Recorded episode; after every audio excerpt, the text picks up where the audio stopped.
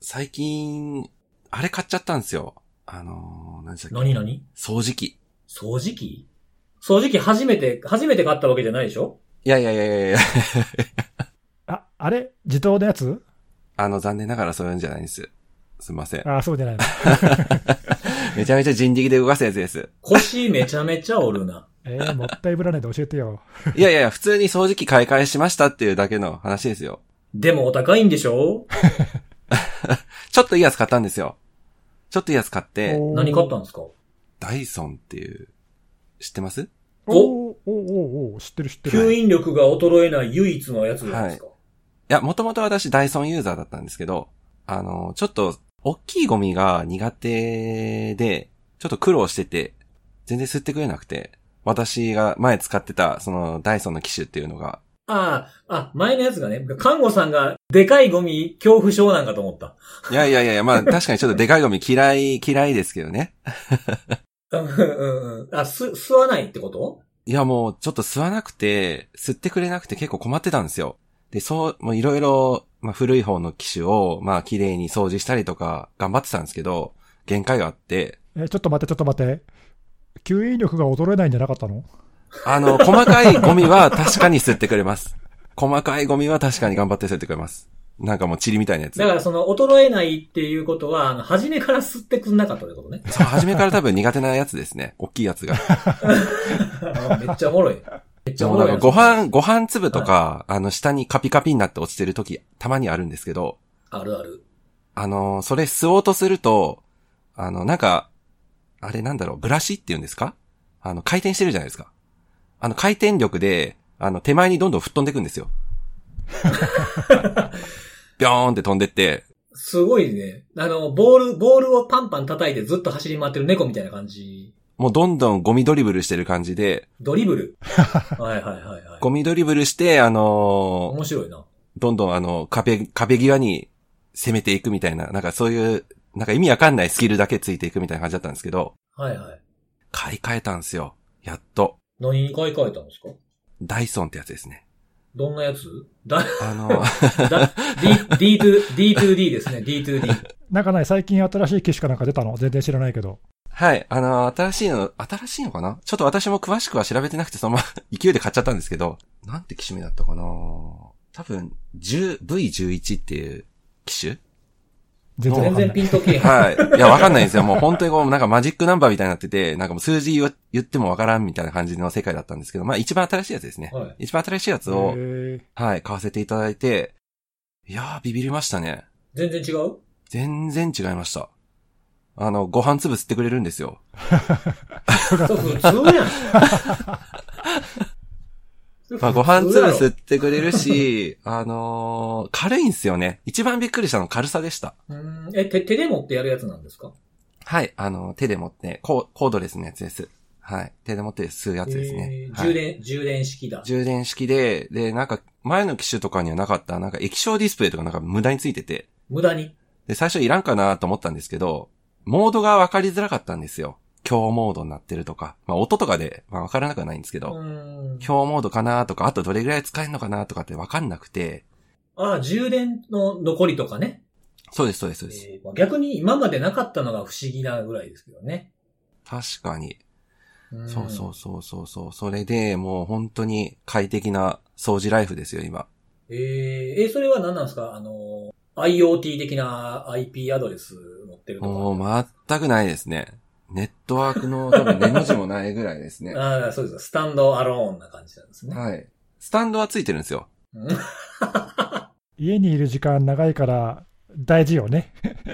確かにね。掃除ね。辻さんはあれでしたっけ？なんか自動で動き回るやついるんでしたっけ？僕はあの、ルンバですね。いいやつじゃないですか。もうかなりの長い長い間、2013年ぐらいからもうずっとルンバ。あ、それ多分そろそろ買い替えた方がいいやつですよ。私も2014、5年のモデルでしたもん、使ってたの。いやいや、もう買い替えました。もう今の、あれです。2, 2世代目です。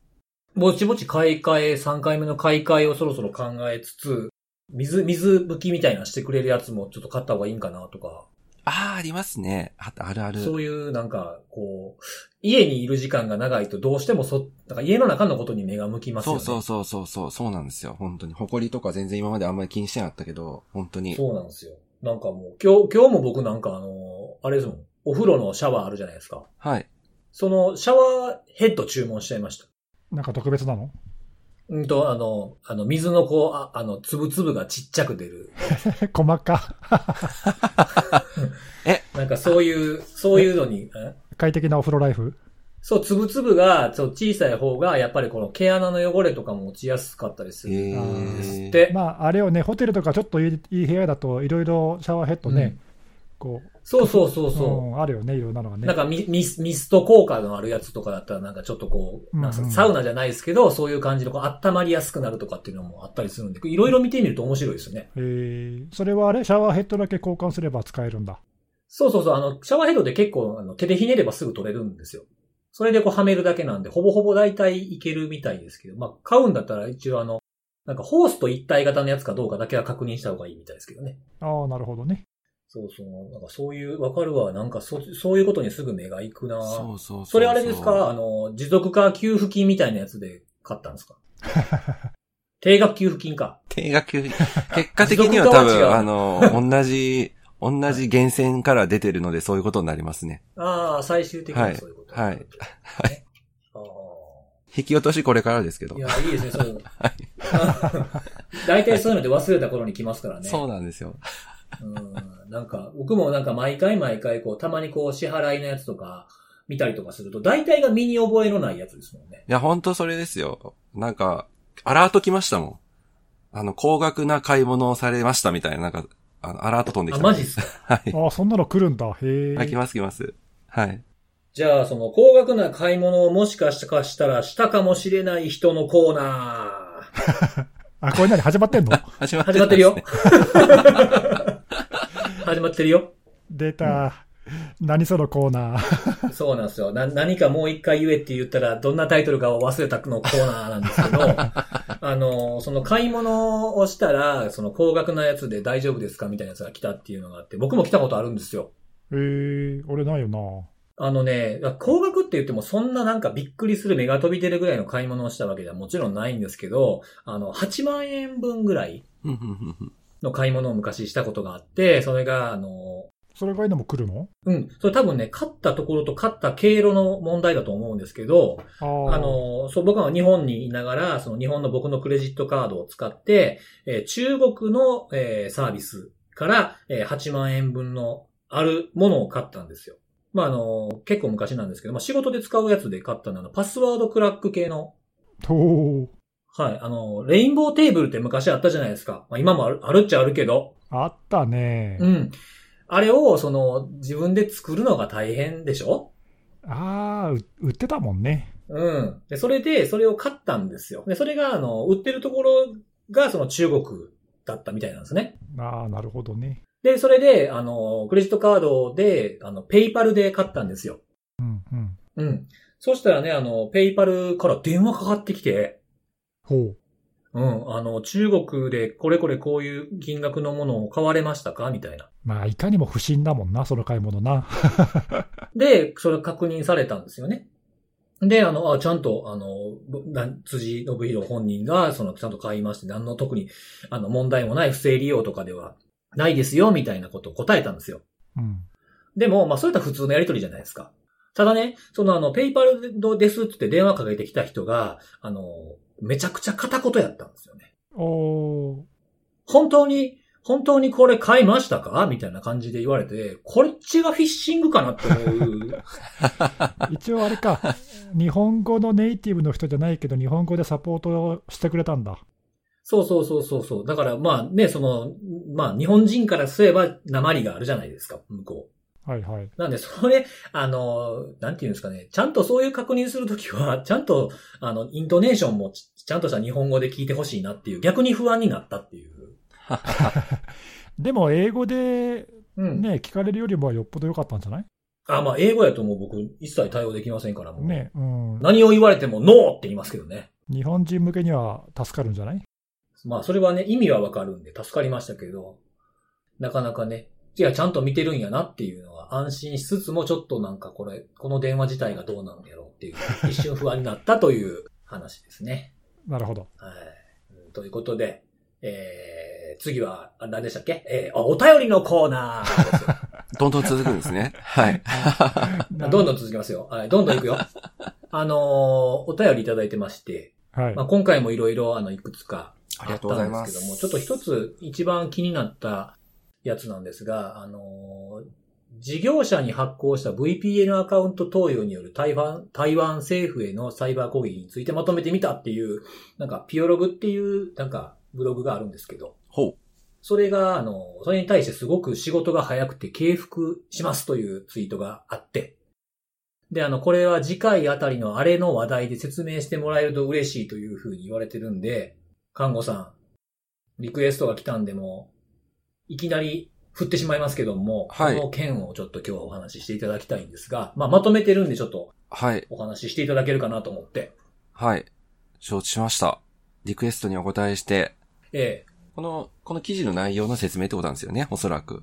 そうですね。この記事で、まあ記事ほら、あの、出す、出してるけど、まあ記事に書かなかったこととかももしかしたらあるかもしれないですが、こういうふうに考えたとか、そういうのが、ええもしあればですけど、うん、なんかまあ、ざっくり、多分僕もこれそんなに言うほど追っかけてないんで、説明聞くだけでも結構楽しいと思うんで、はい、この辺ちょっと聞かせていただきたいですね。まあめちゃめちゃざっくり言うと、あの台湾が、台湾のその自分たちの政府の組織が、えー、サイバー攻撃を受けた恐れというか可能性がありますっていう発表を、あのされまして、で、その攻撃元っていうのが、えー国家支援、まあ、国家が関係している、えーグループによるものと見ていますっていう発表と、まあ、あと、なんか結構具体的な数字を、えー被害なのかな？えっ、と、影響を受けた組織であるとか、そういう情報を出されておられて、まあ、それ自体も、まあ、ニュースとしては、まあ、なんだろう、私自身非常に興味はあったんですけど、まあ、これ、最初、とっかかりは、あの、国内の報道とか私見ていたんですけど、あの、なんか結構ですね、これごっちゃになってて、ごっちゃ？はい。ごっちゃになってるんですよ。これ何が、何がごっちゃかっていうと、これなんか発表の仕方が悪かったのかな、なんでこうなったのかわからないんですけど、あの、台湾の、えー、法務行政を担当している省庁、法務部っていうのがあって、で、その下に、防庁っていうんですか？えっ、と、インテリジェンス、いわゆるインテリジェンス、あの、そういうのを担当している、あの、局が調査局っていうのがあって、で、今回その、法務部調査局っていうところが、あの、中国から、えー、まあ、中国というかその中国に関係あるハグループから攻撃を受けましたって発表をしてはいるんですが、そのグループって、あの、4つ名前出されていて、で、具体的には、あの、他の、なんだろう、FireEye とかがつけてるような APT40 とか、あの、クラウドスタイクがつけてるような、えっ、と、パンダとか、なんかそういう名前を、うん。ああるいは、えっ、と、三菱電機でしたっけ？あの事案で結構名前上がってたような、そのブラックテックとか、なんか結構そういう具体名が出されていて、で、それぞれ、それぞれというかなんかその、二つずつに分けて攻撃の手口だったり被害とかっていうのを発表はしていたんですが、なんかその内容をごちゃっとなんか一緒にして報道されているような感じ？なので、な結構なんか、あのーすごい攻撃を受けてるみたいな、なんかそういうイメージもあったんですけど、各々でそれぞれ被害というか影響が及んでいるみたいな、なんかそういう趣旨だったんですよ。ただ、これって、その具体的な内容が実は法務部調査局の、えっ、と、広報サイトっていうのがあって、その中には、あの、ブラックテクとタイドアに関する情報しか書かれてはいなくて、はい。で、他の、あの、APT40 とかに関しては、発表にはなかったんですよ。で、これなんかちょっと、なんで書いてなかったのかっていうのわからないんですけど、なので私見たのは、あの、その発表を報じた、あの、台湾の IT メディア、IT ホームっていう、あの、ニュースサイトがあるんですけど、そこがかなり詳しく報道されていて、で、その内容を、あの、ちょっと自分なりに咀嚼したりしつつ、あの、まとめさせていただいたと。はい、そういうものです。これ、俺、ちょっとちゃんとあのその大元の発表内容とか見てないんで聞いちゃうけどさ、はい。これ、4つの攻撃グループがそれぞれバラバラに、時期もバラバラに攻撃をしてたっていうのをたまたま一緒に報告したってだけってこと？そうです、そうです、そうです。はい。あーでただし、その攻撃の手口が、えーちょっと似てるから、それぞれ、まあなんか分けて説明をしましたっていう、そういう話。はい。多分大雑把に二つに分けて、で、に、これ2グループって言っていいのかもわからないんですけど、うんほうほ二つずつ分けたものをそれぞれ説明してるというような資料構成になってましたね。はい。じゃあ、特にその今、名前が上がったようなグループが、なんか協力して同じ時期に攻めてきたとか、そういう話じゃないのね。そこに関しては特段研究なかったですね。報道とか発表でも。はい。なるほど、なるほど。じゃあ、4つものグループになんか、次から次へと狙われて大変だみたいなことを言言っただけに過ぎないと。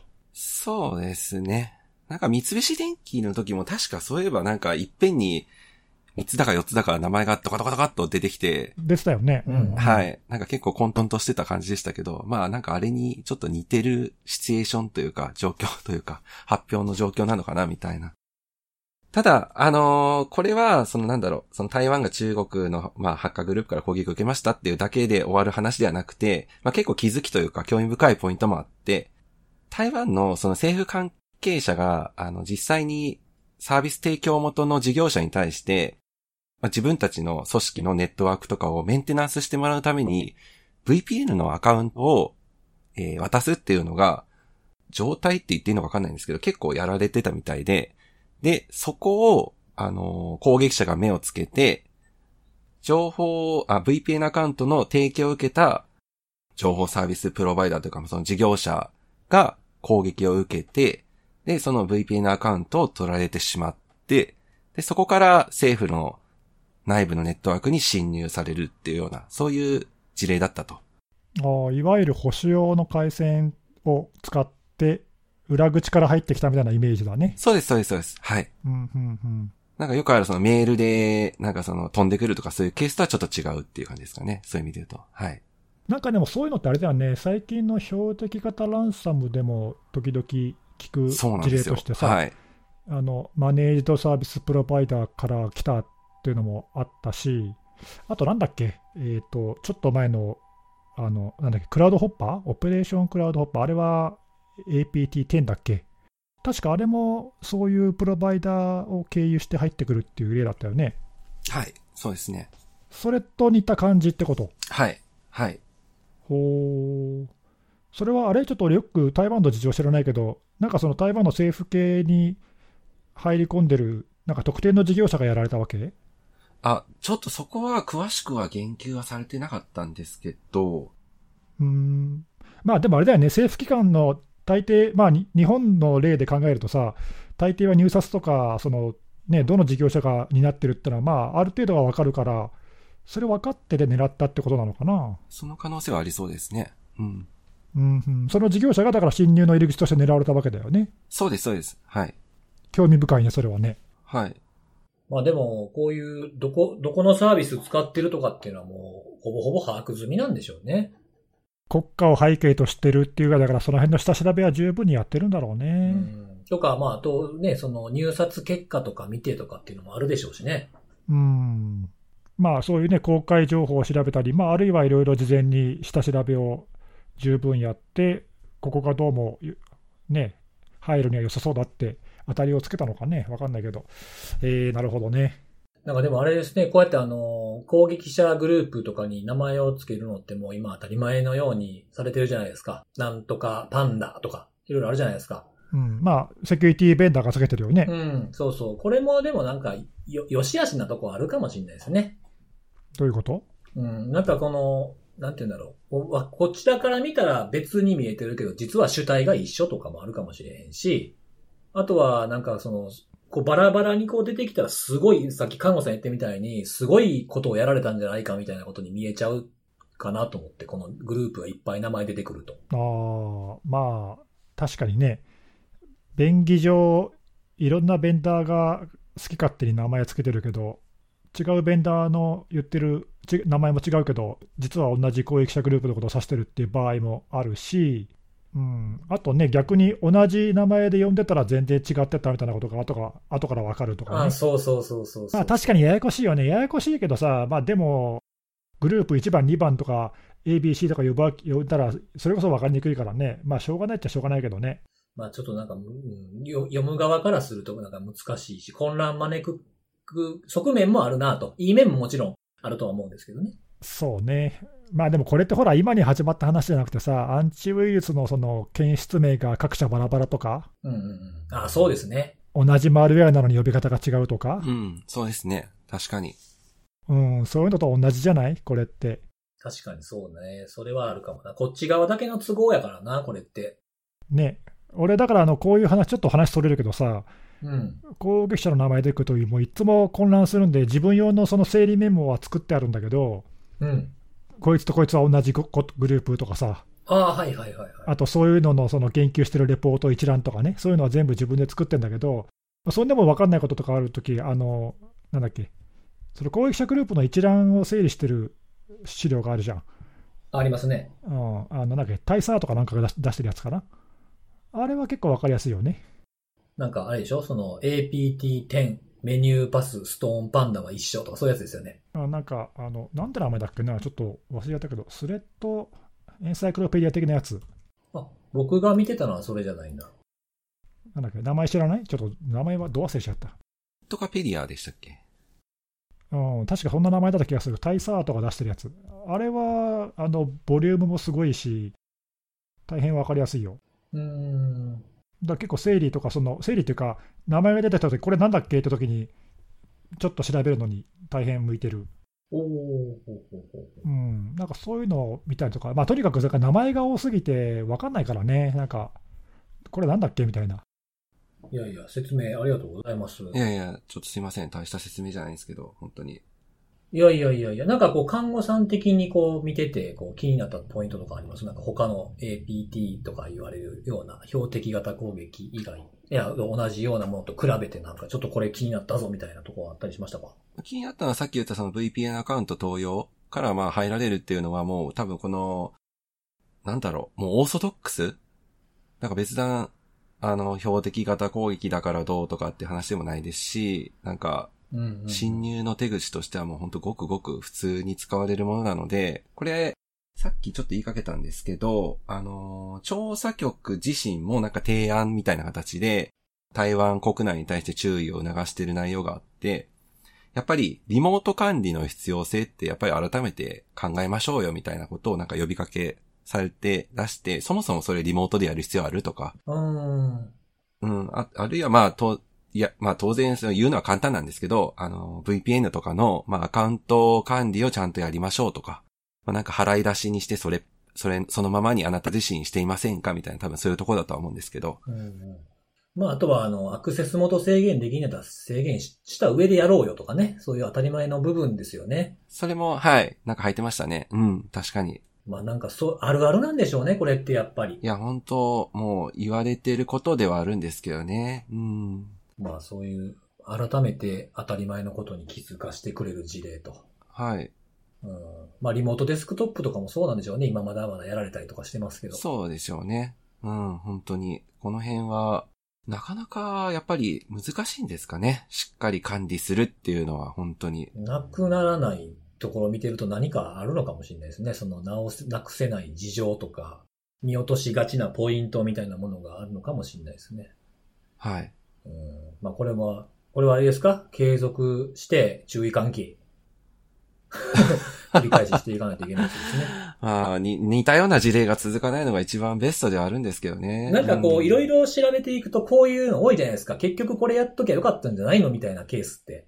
まあ、あの、後出しじゃんけんは簡単ですからね、言うのは本当まあそうそうそうそう。まあそうなんですけど、まあなんか、うん、ずーっとやっぱ同じこと言い続けることが大事やなっていうのをこういうのを見るたびに僕思いますねい。や、それは本当にそう思います。はい。うん、本当に。なんかあの、もういいってそれ聞き飽きたってって言われた初めてスタートラインっていうふうに僕は思思ってるので、いつも。はい。もうそれ言われるぐらいが、まあ、本当に一番いいのかもしれないですね。うん、それを言われる、そうですね。それをみんなに言われるぐらいがちょうどいいと。はい。はい、わかりました。ありがとうございます。はい。ということで、えー、次じゃあ今日はね、僕が行こうかなと思ってるんですけど。何のコーナーですか？何のコーナー？今日多分、今日多分、コーナーちゃうわ。あの、何でもかんでもコーナーにしやがって、壮大なブーメランね。あのー二人はあれでしょ？今日はあの、なん8月の22日ですけれども、はい。あのーどうせ二人は今日また僕が標的型ランサム日本で、みたいなことを言うと思ってるんでしょ？違うの？違うよそんなね、なんか、すぐ飛びつく、飛びついてやるぐらいじゃないですよ、僕はもう今や。本当に今週はなんか標的型ランサムのニュースいっぱいあったよね。なんかちょっとバタバタというか、いろんな IPA からも出てましたしね、そうそうそうなんか情報とかも。あそうそう、ん結構いい文章出てたよね。うんはい。出てたね。あ、出てましたね。だからそういうのがわーっとなってる時には触れないでいくスタイルなんで。あ、マノジャックな。そうそう。そんなのみんなほっとっても、ほっとっても見るでしょ、そんなのは。あそうですか。うん、なのでもうちょっとこの事件が進んでからちょっとか観察してからちょっと報告することがあればしたいなと思ってるので、今日はですね、あのー皆さん知ってますかね？エモテットって知ってる？知ってる。何度もあれでも取り上げてますよ、本当に。うん、そうですね。うん、まあ、そのエモテット通称我々の間ではエモヤンと言われている。え ーそれ言ってんのネギスさんだけじゃないですか。あ、ネギさんだけかな。うん、ネギさんだけかもしれないですけども、あのーそれの件でちょっと気になったというか、はっはーみたいなやつがちょっとあったんで、それを紹介したいなと思ってるんですけども、えちなみに、エモヤンは相変わらず活発に活動してるんですか？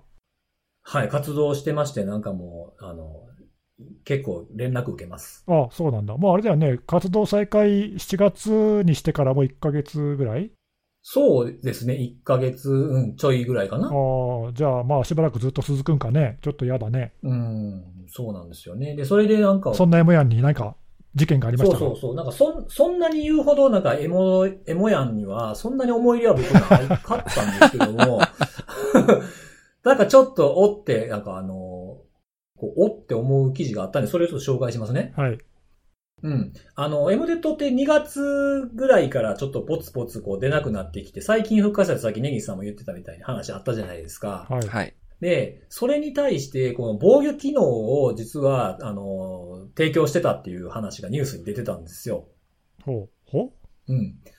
防御、その、エモテットを、その、エモテットに対するキルスイッチみたいな、ほやつ話が出てて、まあ、キルスイッチっていうのはなんかこう、制御が効かなくなってしまったようなものとかにつ、ミサイルとかにつついてたりするようなやつの名前らしいんですけど、もともとは。う。うん。その、制御効かなくなったミサイルをもう、ポチッ、ボーンって爆発させちゃうとかっていう風な、そういうものをキルスイッチっていう風に言ったりするらしいんですよね。うんまあ、ジェパックス装置的なやつよね。そうそうそうそう。でそういったものが IT の世界でも、あの、このキルスイッチって結構あれじゃないですかね。罠くらいの時にも結構このキーワード出てきたと思うんですけど、そうね。まあその罠くらいが動かなくなる特定の条件みたいなやつがあったんで、そこで結構有名になった言葉じゃないかなってこの IT の世界では思ってるんですけど、それをそのエモテットに対してもその実施していたっていうことがニュースになっていて、で、これ自体はその2020年のあの2月にあのエモテットに Wi-Fi スプレッダーって呼ばれている機能が入ったんですよね。うん、なんかニュースになったね。そうそうそう。あの、感染した端末のその機能を使って Wi-Fi ネットワークをリストアップして、で、そのえーテットの中にあるパスワードリストを使って、えー Wi-Fi につなぎに行くと。で、えーその、えーそれに成功した場合には、その、つながったネットワークにあるその共有リソースを列挙して、そこからまた自分をどんどん増やしていくっていう機能が実装された時に、そのエモテットの、えーまあ、脆弱性っていうんかな、そのキルスイッチをできてしまうような機能が入り込んでたんで、それを逆手に取った、えーリサーチャーがいたというお話なんですね。うん。で、それ自体は、なんか2020年の2月の6日から2020年の8月6日までの182日間存在していて、その間は、えーエモテットをまあ緩和したり止めたりすることができてましたということがニュースになっていまして、で、キルスイッチっていうのが2つあったらしいんですね。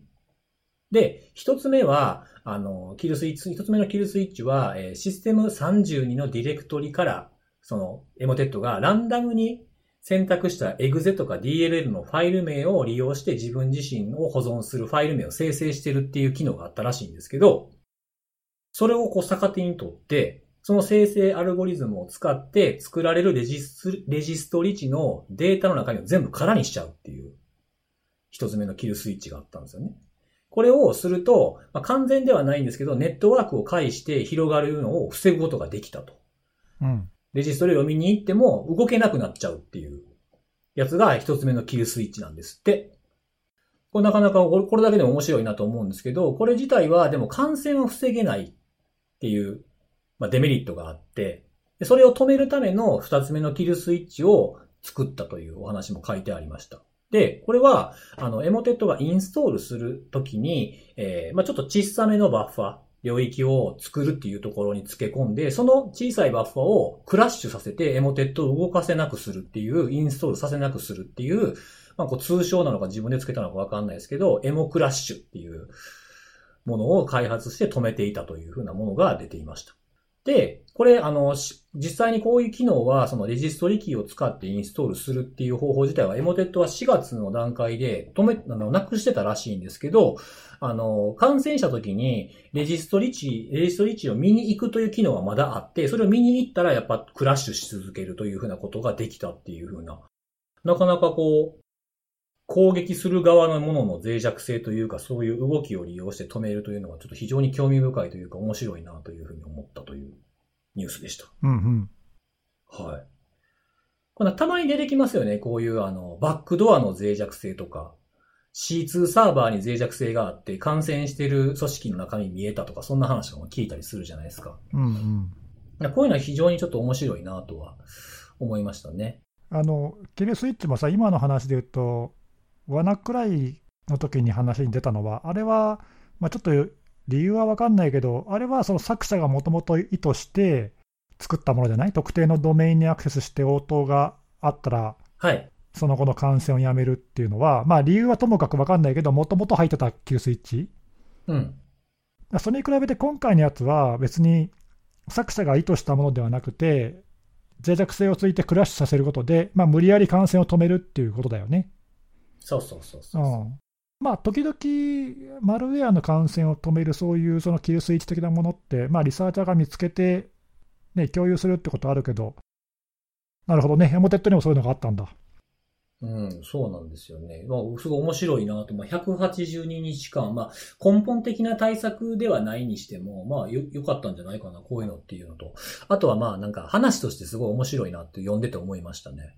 あ、こんなとこ注目して止めようとするんやな、みたいな。確かにね、これはまあ、あの、マルウェアの解析を知っている人ならではのね、見方っていうか、そうそう、なんかこう、まあ、自分にとって役立つかどうかっていうところはさておきなんか、今、ネギさんが言ったみたいに、マルウェア、まあ、リサーチャーとか研究者みたいな人たちの着眼点っていうところが見て取れて、興味深かったなって思いましたね。確かにね。俺、あともう一個ね、このニュース、あのちょっと詳しくは読んでなかったんだけど、面白いと思ったポイントがもう一個あって、あ、それもしかしたら辻さん言おうとしてるかもしれないけど、あ、どうぞどうぞ。CV 番号を取ろうとしたっていうのがちょっとクスッと思っちゃった。そうですね。なんかそれ、そねそれこれだよね。うん。そうです、そうです。確か。ね、脆弱性があるから、あの、マイターに脆弱性あるよって報告したけど、受け取れ、受け取れ拒否されたっていうかさ、そうそうそうそう。それ結構くすって、うん、面白い面白い。そんな話が出てたよね。そうですね。だからこれそう、それね、僕見たとき、あのーこれ、ああの、日本、例えば日本人の誰かが見つけてて、IPA の脆弱性の届け出したらどうなんねやろうとかって。そうそう。まあ、多分受理されないよな。ですね。作者うに、ん作者に連絡取れない。さそうですね。で、なんか作者になんか連絡取れないのが続くと公表するみたいなスキームあるじゃないですか。それに乗ったらおおもろいなとかってちょっと、ふふって自分でなってましたね。ね。うん。そう。ただね、ちょっとあの、気になったことがあって、その僕が、まあその、注意して見ていなかったせいなのか何なのかちょっとわかんないですけど、こういうことができるってこと僕全然知らなくて。おーはいはい。まあ確かに、これあれだよね、その、作者にっていうか、その、クラッシュするっていうことをエモテットの作者に気づかれないように、まあ公開してなかったわけだよね、これね。そうそうそうそう。なんで、その、でもこの完全過去の話なわけじゃないですか。でもこういうのって、こういったと、こうやったら止められるよっていうふうに多くの人に知らせないといけない一方で、攻撃者に知られたらすぐ対処されちゃうっていうデメリットもあるわけじゃないですか。うん。うん。なので、あの、難しいなと思うんですけど、これ記事読んでたら最後の方にちょっと出てきて、あの、情報開示のルールっていうのがあって、その、まあ、その、この情報どう扱っていいですよみたいなのを決める TLP っていうのあるじゃないですか。はいはい。それが、あの、グリーンっていうのに設定されていて、あの、非公開になってたんですよね。非公開でコミュニティで共有 OK みたいなものの扱いになってたんで、なんで、あまあ、それは僕知らんわな、そのコミュニティ入ってないやろうからな、と思いながら見てたってやつなんですよ。まあでもこのコミュニティってのは、なんだろう、なんだろうね、なんどこの範囲で共有されてたのかってのは、まあ、書いてないんでしょ？うんなんかそんなに詳しくは書いてなかったですね。だ例えば仮に日本でどういうそのコミュニティに入ってれば、この情報をリアルタイムに受け取れたのかって、ちょっと僕はピンとこなかったんですけど、まあでもね、これ、発信者側がいかようにも設定できるんだよな、これ、どの範囲で共有するかっていうのはさ。うんうんうん、だからまあ、ちょっとわかんないね、この人に聞いてみないと、どこに共有したのって。そうそうそうそう。で、まあその TLP っていう言葉が出てきて、すごいなんか僕の中には TLP 結構タイムリーだったんですけど、なんで？あの、あのね、TLP の、その、まあ、いろいろホワイトとかグリーンとかあるじゃないですか、その決め、ランクみたいなものが。うん僕もたまにそういうのを目にすることがあるんですけど、まあ、これぐらいの、まあ、共有範囲なんやな、ぐらいのものとしかあまり認識してなかったんですが、その TLP のガイダンス、こういうふうに扱いますよ、みたいなことが書かれてあるガイダンスの日本語版が公開されてたんですよ。そうそう、今週ね、JP サートからそれが出たんだよね。俺ちょっとね、それ今週のネタにネタにしようと思ってたんだけどな、先に言われちゃったから、もう任しちゃおうかな。やめて やめてあの、ほんまに、あの、そんなん出てる、そんなん出てるからよかったら皆さん興味あったら見てくださいで終わらそうと思ってたのに、ここは。えー、なんか喋ろうとしたネタ言われちゃったら、なんかもうモチベーション下がったな、今のでな。うわぁ、ちょっと、えー、ちょっと待って、えっ、と、えーじゃあ、えっ、と、5000円いる ?5000 円あげようか何なんですか、そのやりとり。分かれへん、分かれへん。なんか親戚のおっさんみたいなノリでした。っていう。え、なんすか、それ言おうと思ってたんやったら、ちょっとさ、その話をちょっとネギスさんに、先生よろしくお願いします。ちょっとその前にさ、ちょっともう一個だけ聞きたいんだけど、聞きたいっていうか、聞きたいわけじゃないけど、あの、はい。これ、まあほら、今言ったみたいに、ね、敵に知られちゃならんけど、できるだけ味方には広く知らしめたいっていそうう、ですよね。うんね、ちょっと難しいけど、難しい、これ。どのくらいこれ、効果があったんだろうね、その感染を防ぐのにさ、実際のところ。ろ。なん、なん、どれぐらいの、その感染者を減らせたかっていうのは書いてなかったですね。多分ね、これ、分かんないと思うんだ。あのそのほら、この情報を共有した人もどのぐらいの人がそれを知ってさ、実際に役立てて、うん、防いだかって、多分調べようがないと思うんだけど、うん。ね、ちょっとそういうのがだから難しいんだよね、その確かに。そういう効果が測定できないとさ、情報を、いや、たと仮にだけどね極、極端なことを言うと、うん。敵に知られてもいいから、敵が修正するまでの間、ちょっとでも時間稼げるし、うん。たくさんの人がそれで防げれば、一時的にはね、公開しちゃった方が効果が高いっていう可能性もあるわけよ、極論としてはさ。確かに。うん、そこのバランスって結構難しいなって僕思ってて、その公開、僕はね、公開しちゃった方が良かったんじゃないかなって思うタイプです。おーいや、実はもしかしてそうじゃないかなと今ちょっと思ってさ、うん。話を振ってみたんだけど、それはなんで？あの、まあ、それ今、ネギさんが言った通りだと思うんですけど、その、効果測定できないじゃないですか、これ。うん、どれぐらい効果があったのかってことと、どれぐらいの範囲に広めることができたのかっていうことと、どれぐらい防ぐことができたのかって。それで、今後の行動に全然役に立たないんですよね。うん、あまあでもあれよあの、それは公開はされてないけど、あの誰かは把握してる可能性はあるよ、ちゃんと。ああ、そうなの？わかんないけどね、わかんないけど、うん。うん、いや、難しいんじゃないかなとは思うけどね。で、あったらば、その公開してしまって、どれぐらい防げたかっていうのをちゃんと測定して、どれぐらいで対処されたかっていうのを、こう、つなんか、全部見えやすくした方が、一回やってみたらわかるんちゃうって思うタイプなんですよね、僕は。なるほどね。まあ、わかんないからね、それね。難しいとこだと思うんですよね。まあ、この182日間っていうものが、例えば半分の90日ぐらいになったけど、これぐらいの人に広く広めることができましたっていうふうに言える方が良いのかもしれんなっていう。まあ、どっちとも言い切れないんですけど、僕は出した方が良かったかなって思うな。そうね、まあそこ難しいんだよね。ケースバイケースで、この時はこっちが良かったねっていう、そういうもんなんで、うん。まあわかんない。今回のケースはうまくいったのかもしれないしね。ちょっとわからないね。うん。そうですね。まあ、これも永遠の課題的なとこありますよね。その攻撃者に利する、利すらない的な、どっちがいいんだ問題はね。うん。うんインディケーター出すことも、ね、賛否両論分かれる時あるじゃないですか。そうそう、同じ同じ。うん。あと、あの、ちょっと無無理やりこじつければ、その、full disclosure とさ、 responsible disclosure とかも同じで、うん。うん。ね、あのちょっと攻撃者かそうでないかっていう違いはあるけどさ、うん。公開しちゃった方が結局物事うまくいくっていう極論を言う人もいるわけじゃん、中には。うんうんうんうんうん。そうなんですよね。まあうん、これは多分、ど、どっちもどっちなんだと思うんですけど。まあね、だからいろんなケースを見て、このケースはうまくいった、このケースはうまくうまくいかなかったみたいな、まあそういう評価ができるといいんだけどね。そうですね。うんうんまあなんか、まあ僕なんかはもう性格的なもんがあって、まあやって失敗したらそこからまた考えようっていうタイプやからな。そう思っちゃうのかもしれないですけどね。そうね。うんはい。まあでも、いずれにせよ、ね、あのこういうことが、まあ、公開されて初めて分かったというか、うん。うんまあ、コミュニティを除けばね、うん。うん、いやなかなかでもこういう取り組みって素晴らしいよね。あのそのどっちがいい悪いはともかくとして、いや、でもこれ、多分かなり効果はあったはずなんで、うんうんこの共有によってね、その感染が防げたケースって多分たくさんあったはずで、うんまあ、そういうその何地道なマルウェアの解析とさ、あとその共有の取り組みがね、こういうの増えてくるといいよね、こういうのはね。そうですね。なんかこう、こういうのがあった時にこう広く、いろん多くの人に広めるけど、攻撃者に知られにくい方法みたいなものがあればいいんですけどね。そうね、まあ、それはなかなか、な、なんかのその、まあ、どこの組織でも、どこの個人でも、まあ、大体入れてるやろうみたいなソフトウェアを使って配布できればいいんですけどね。それ攻撃者も見て見てるだろまあ、それも攻撃者も入れてるかもしれないね、同じだよ、それ。うん。でもちょっとはなんか見つけにくくなるんじゃないのかな？そんなことないのかな？うーん、どうだろうね。どれぐ、どれぐらい自分たちのものが止められるか検知してるかとかってどういうふうに普段見てるんやろうなってあっち側ってすごい最近気になりますね。どんな気持ちなんやろうなとかも気になる。そうね。うーん、聞いてみたいなってよく、よく思います。はい。はい。なんでちょっとその、あの、TLP の話はちょっと僕は、あそうですね。じゃあ、ちょっとだけ、あの、最後、辻さんの話に続けて補足をしましょうか。はい、お願いします。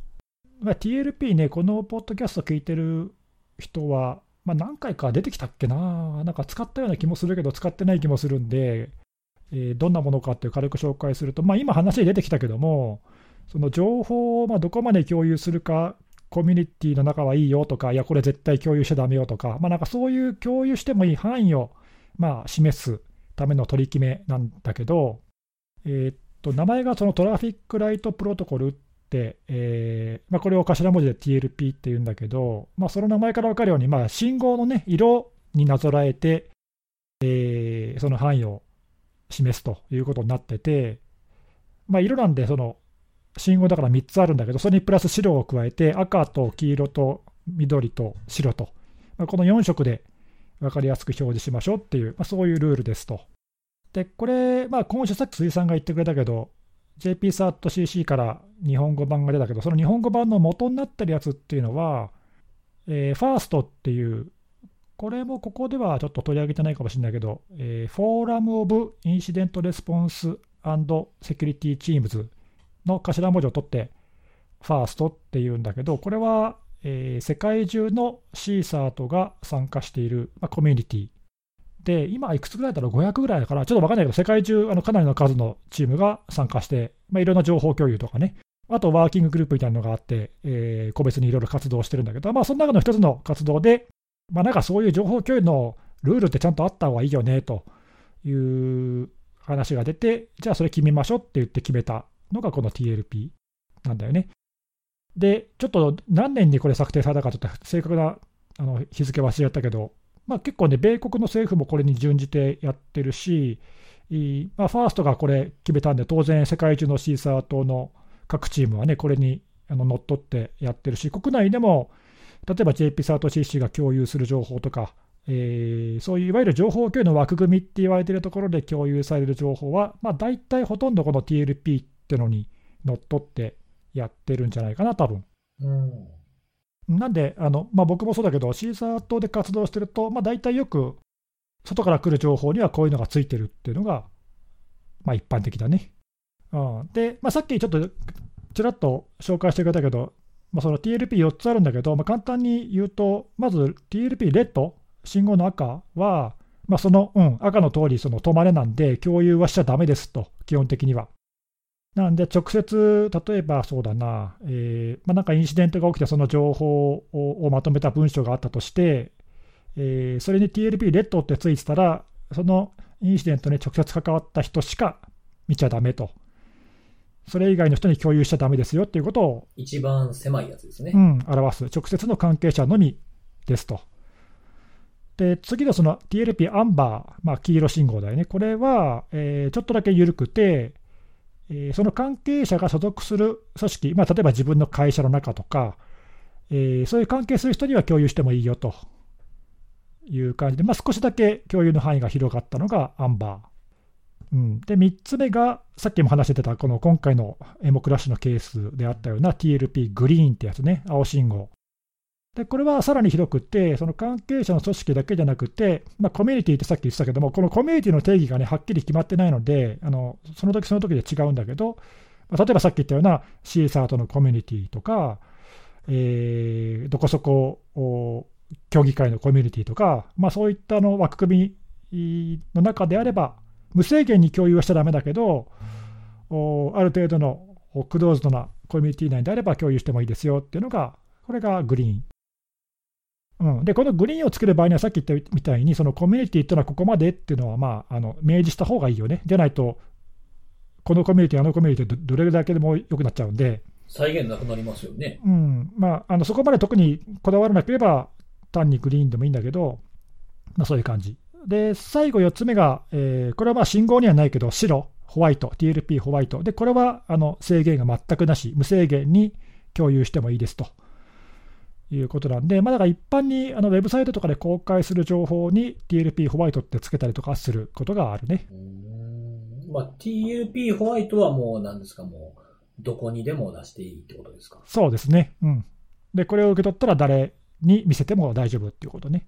なんで、これを、情報をその出す側、発信する側が、共有する範囲はここまでにしてくださいっていうのを、まあ、出す側が明示して、それを受け取る側が守るという、こういう仕組みですね。うーん。まあ、しちょっと紳士協定的な。そうなんだよね。なんでこれ、あの一応ね、その今回日本語化されたやつにも、その利用のガイドラインっていうのが書いてあるんだけど、発信する側がちゃんと受信する側にそれを守らせる責任があると書いてあって、だから受け取り側にこういうルールだからねってことをちゃんと理解させなきゃいけないって言ってるんだけど、これがちょっと難しくてさ、例えばコミュニティ、さっき言ったね、グリーンでコミュニティに共有可能って言った場合に、じゃあって言って、まあ、なんかのコミュニティに共有するじゃない？で、その受け取り手が必ずしも全員その TLP を理解してるかっていうと、そうとは限らない可能性があるわけで、そうするとね、これを知らない人が勝手にさ、公開しちゃったりとか、いうことをまあやりかねないわけじゃん。なんで、そうならないように発信側はちゃんと責任持てって言ってるんだけど、どこまでそれをコントロールできるかっていうのが、まあちょっとね、難しいことがあるよね。あと、時々見かけるのが、あのまあ、分かっててやったんだろうけど、意図的にあの例えばメディアとか外部に、その TLP アンバーとか書いてあるやつをリークしちゃうケースとかが、まあ、時々あって、たまに見かけない、そういうの。関係者に筋によるとみたいなやつですか？うん、例えばね、えーと、僕が実際に見かけるケースは、FBI とかその法執行機関の中だけで、アンバーで共有されてるはずの情報が、なぜかメディアに内部の関係者からリークされてて、記事として報じられてて、そのあのアンバーの資料も普通に公開されてるっていうケースが時々あるね、そういうのはちょっとね、あの扱いに困るっていうかね、本来見てはいけないはずの情報なんだよな、そういう意味ではね。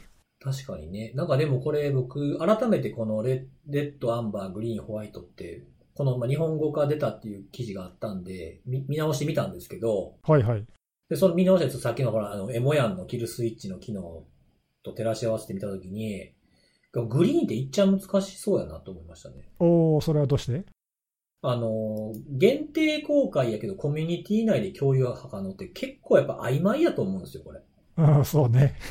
伝わりにくそう、そのつ伝える側、出す側に責任があるっていうふうに言わ言われてたとしても、これ、一番広まるパターンちゃうかって思ったんですよね。うん。あの、これ絶対言うたらあかんで、言うて全員がそれで広めていくみたいなやつになりそう。なんかアンバーとかだとちょっとこれ、カチッとし始めてる感じするんですよ。うんまあ、アンバーはね、その発信する側がさ、渡した相手の組織の中しか共有されないはずなので、まあ、ある程度コントロールできるんだよね。うん。なんかアンバー、レッドはそういう感じで、で、ホワイトはもう何も気にしなくていいじゃないですか。うん。グリーンって言っちゃなんか、ちょっと言い方悪いけど、なんか半端やなっていうか、どっちつかずな感じがして、いっちゃん扱いが難しそうやなっていうふうに思いましたけどね、これ見てて。確かに。でもね、実際、あのそういう外部とのやり取りで一番多いのはこのアンバーとグリーンなんだよね。僕、レッドって見たことないです。当たり前やろうけど。うん。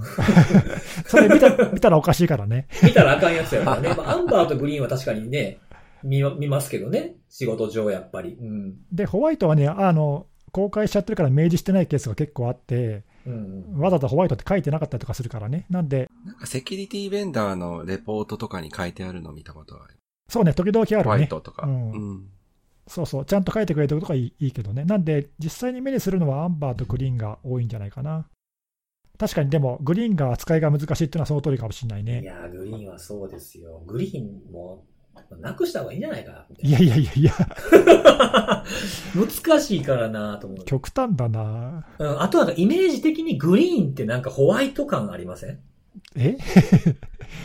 なんかね、そう、これも、なん、オッケーみたいな感じしません？ああ、そういうことか。うん。なんかその、だからさっきのエモヤンの記事にしてもグリーンにしてたって書いてあったの見て、グリーンやのになんで俺知らんかったんやろうって思ったんですけど、改めて見たらグリーンはコミュニティ内で共有可能やから、それに入ってなかったらそれは未練はなって思ったんですけど、TLP ってトラフィックライトやから信号なんでしょネギさん最初言ってましたけど。そうね。な、ホワイトってなんやねん。確かに。消えてんの？みたいな。いや、それがちょっとなんか無理、無理、まあまうんあ、そこはそんなにこだわらなくていいじゃないですか。そうなんですよね。だからちょっとグリーンはほんまちょっと難しいからなんかね、グリーンって自分が見た時に困るなって思いますね。確かに。まあ、でもね、あの今言ってたポイントは、あの細かいところではあるけど、まあ大事で、ちゃんとね、その TLP の意味を受け取る側が理解して使わないと、まあ、破綻しちゃうんで、うん。グリーンって聞いてね、あこれ全然どこでも共有して OK と思っちゃうっていうのは、まあ困るんじゃ困るんだよね。